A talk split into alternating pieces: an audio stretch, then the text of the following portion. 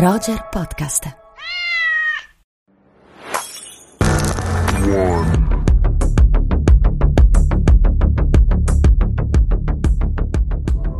Ciao a tutti amici di Rubik, ben ritrovati. Siamo qua tutti e tre in grandissima forma. Un caloroso benvenuto per guidarvi un po' in, uh, delle uscite molto interessanti questa settimana. Ciao Simone, ciao Malvina, ben ritrovati. Ciao Andrea, buongiorno.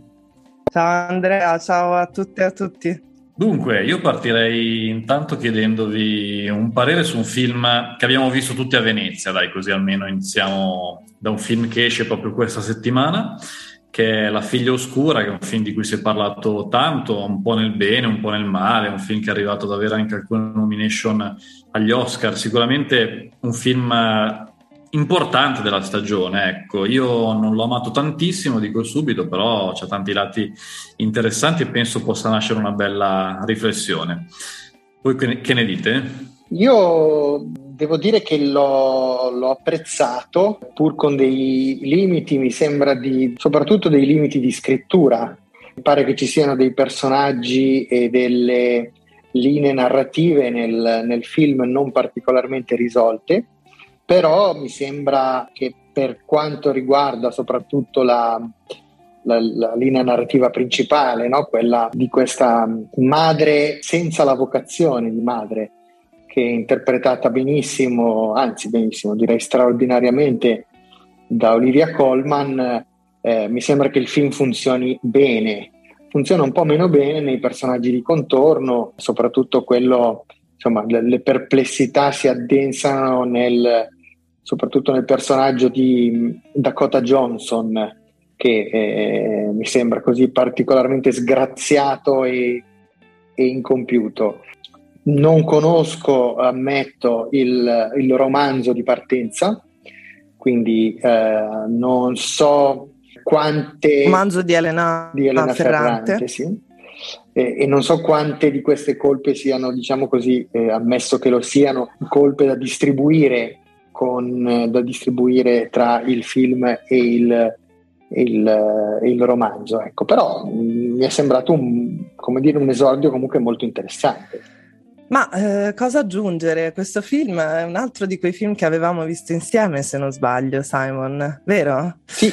Eh, infatti ricordo anche i nostri commenti a margine che tutto sommato erano, erano, non si discostavano troppo da quello che tu hai detto, forse avendoci riflettuto eh, lungo questi mesi. Il film è un bel film, diciamo, Olivia Colman è straordinaria, quindi il film vale eh, la pena di essere visto per, ehm, per guardare lei che incarna effettivamente anche un personaggio complesso e interessante che è, come dicevi tu, questa madre che non è solo una madre, poi no? Perché forse non è neanche troppo giusto dire quella cosa che tu hai detto, cioè che non ha la vocazione di madre. Il, il film eh, ruota intorno al fatto che Olivia, cioè lei da Caruso, è una donna che ha a che fare con altre cose nella sua vita e ha anche dolorosamente a che fare con il fatto di essere madre di due figlie, se non sbaglio. Ora, ricordo che questo film era inserito a Venezia a fianco a una serie di altri titoli che discutevano proprio questo, la personaggia della madre, no? Della donna madre, tra cui Madre Sparallelas, ma anche altri, insomma avevamo anche scritto qualcosa insieme io e te Simon a riguardo. E, ehm, effettivamente allora mi era sembrato più interessante questo, cioè capire in quale contesto cinematografico internazionale no, si inserisse un titolo del genere e una protagonista di questo tipo. Ora, detto ciò, eh, e su questo ne potremo parlare magari anche più a lungo proprio sulla scrittura di questi personaggi femminili stratificati, complessi, no? forse su una nuova scrittura di personaggi femminili. Detto ciò, eh, sono assolutamente d'accordo con te che se il personaggio di Olivia Colman e Olivia Colman in sé è straordinaria e il personaggio è interessante, il contorno eh, è un po' troppo a servizio, no? Forse possiamo dire così usando termine, il termine che userebbero gli sceneggiatori, ecco.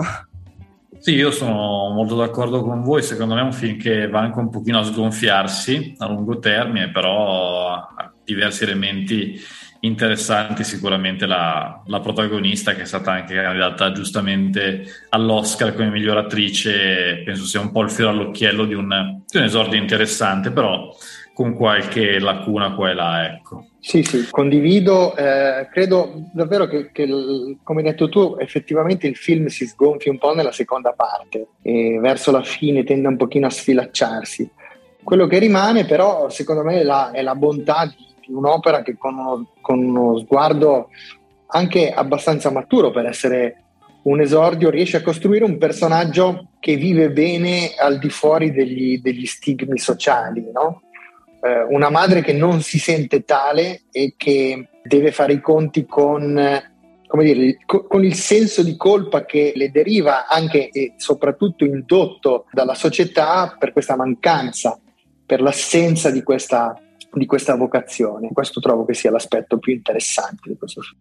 Ecco, poi invece io volevo parlare un po' di un'uscita invece della scorsa settimana, un recupero però molto importante che a me ha davvero entusiasmato, che è l'ultimo film di Stéphane Brisé, la chiusura di una trilogia sul mondo del lavoro che è iniziata con la legge del mercato, è proseguita con Anger, In guerra e ora è arrivato Un altro mondo. Il primo film era su un uomo, diciamo di mezza età, che rimane disoccupato ed è in cerca di lavoro, deve rilanciarsi un po' sul mercato lavorativo. Il secondo film era una pellicola vista dalla parte degli operai, dalla parte dei sindacati, dalla parte dei lavoratori di una fabbrica Ora entriamo in un altro mondo, appunto, come dice il titolo originale, anche quello italiano del film, andiamo a ragionare sui dirigenti d'azienda, che è un universo poco trattato, poco visto, quindi Bresé fa anche un, una bella scelta coraggiosa, a mio parere, nel raccontare il mondo del lavoro tramite questo versante. E aggiungo solo, prima di chiedervi cosa ne pensate, c'è ancora Vincent Lindon, che è sempre il protagonista di tutti i film della trilogia, ed è stra- stratosferico più che mai questo addirittura forse è il film che io ho preferito di una trilogia che già mi piace un sacco, ma insomma siamo sempre a livelli molto alti. Ah, io cedo la parola perché non l'ho visto, dunque sentiamo.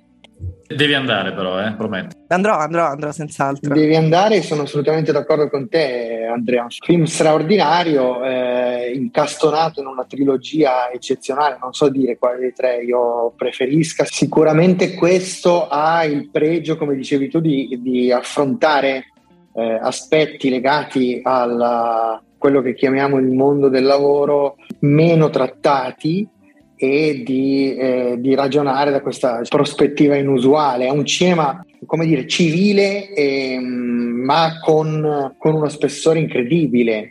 Che eh, mi vengono in mente chiaramente il paragone più semplice potrebbe essere a livello tematico quello con il cinema di Ken Loach, ma è, è, questo invece cinema di Brisé riesce a evitare sempre ogni forma di semplificazione retorica, cosa che invece soprattutto nelle ultime prove di Ken Loach eh, purtroppo un aspetto come dire molto presente, ma qui eh, invece c'è sempre uno spessore, una problematicità, una capacità di eh, suscitare rabbia e, ed empatia nello spettatore, ma anche di creare domande senza dare risposte, che è un elemento fondamentale insomma, per questo tipo di, di opere e tutto ruota e si aggancia intorno a un attore prodigioso.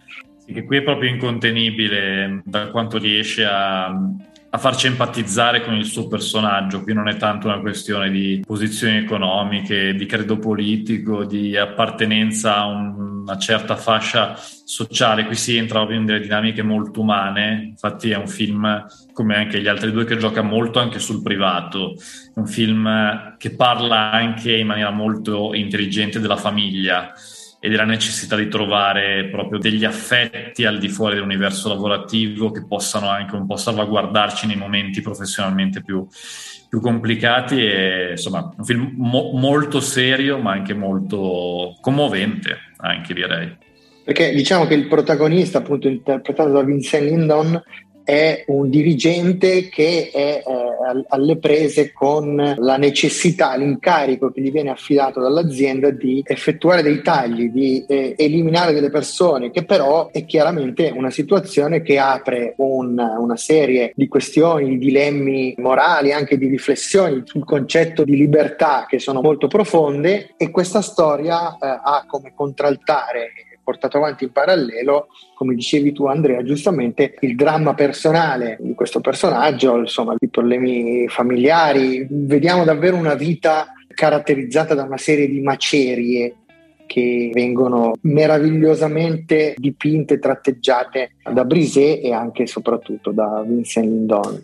Ecco, a proposito di macerie, arriva, è arrivato anche in sala un film del 2019, se non erro. Eh, Malvina, vuoi parlarcene tu di questo recupero un po' urgente, ecco, diciamo, sì. per la distribuzione? Sì, eh, giusto. Le sale leggo proprio ora davanti a me, 11, 12 e 13 aprile, dunque nei prossimi giorni, viene ridistribuito Atlantis, film di Vasianovi, se pronuncio bene, eh, avevamo parlato un paio di settimane fa, credo, di Reflection, il suo ultimo film, e invece torna e vi consiglio assolutamente di andare a vedere questo film che è secondo me particolarmente bello, cioè un bel film, un film da schermo grande peraltro perché ha questa macchina fissa che ti fa esplorare paesaggi innevati e, e di una Ucraina post conflitto siamo nella zona del Donbass, è un film distopico ambientato nel 2025, prevede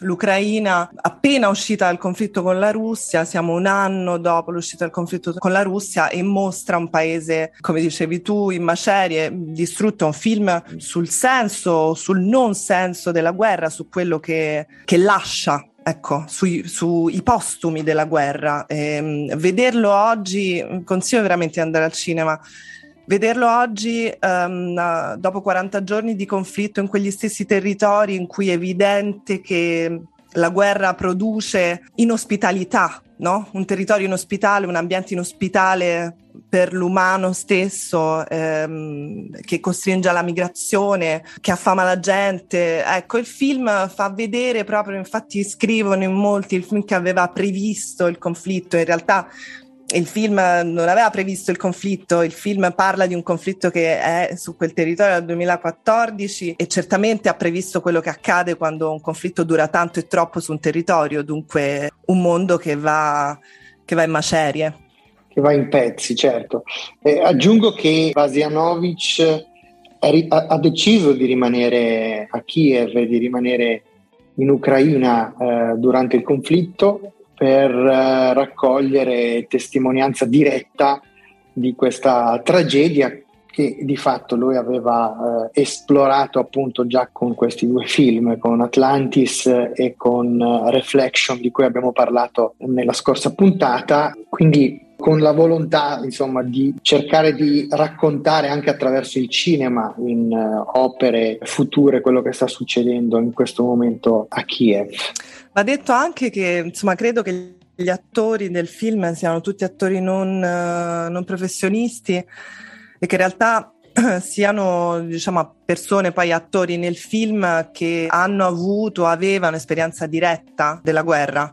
E questo Forse sono quelle cose da sapere dopo, scusate, sono quelle cose secondo me bisogna sapere dopo aver visto il film. Eh, però mm, ecco, è interessante perché lui fa proprio un taglio, diciamo, no? È un po' è chirurgico, fa un taglio, entra dentro, esplora questo, mh, mm, questo territorio e lo fa molto bene, secondo me.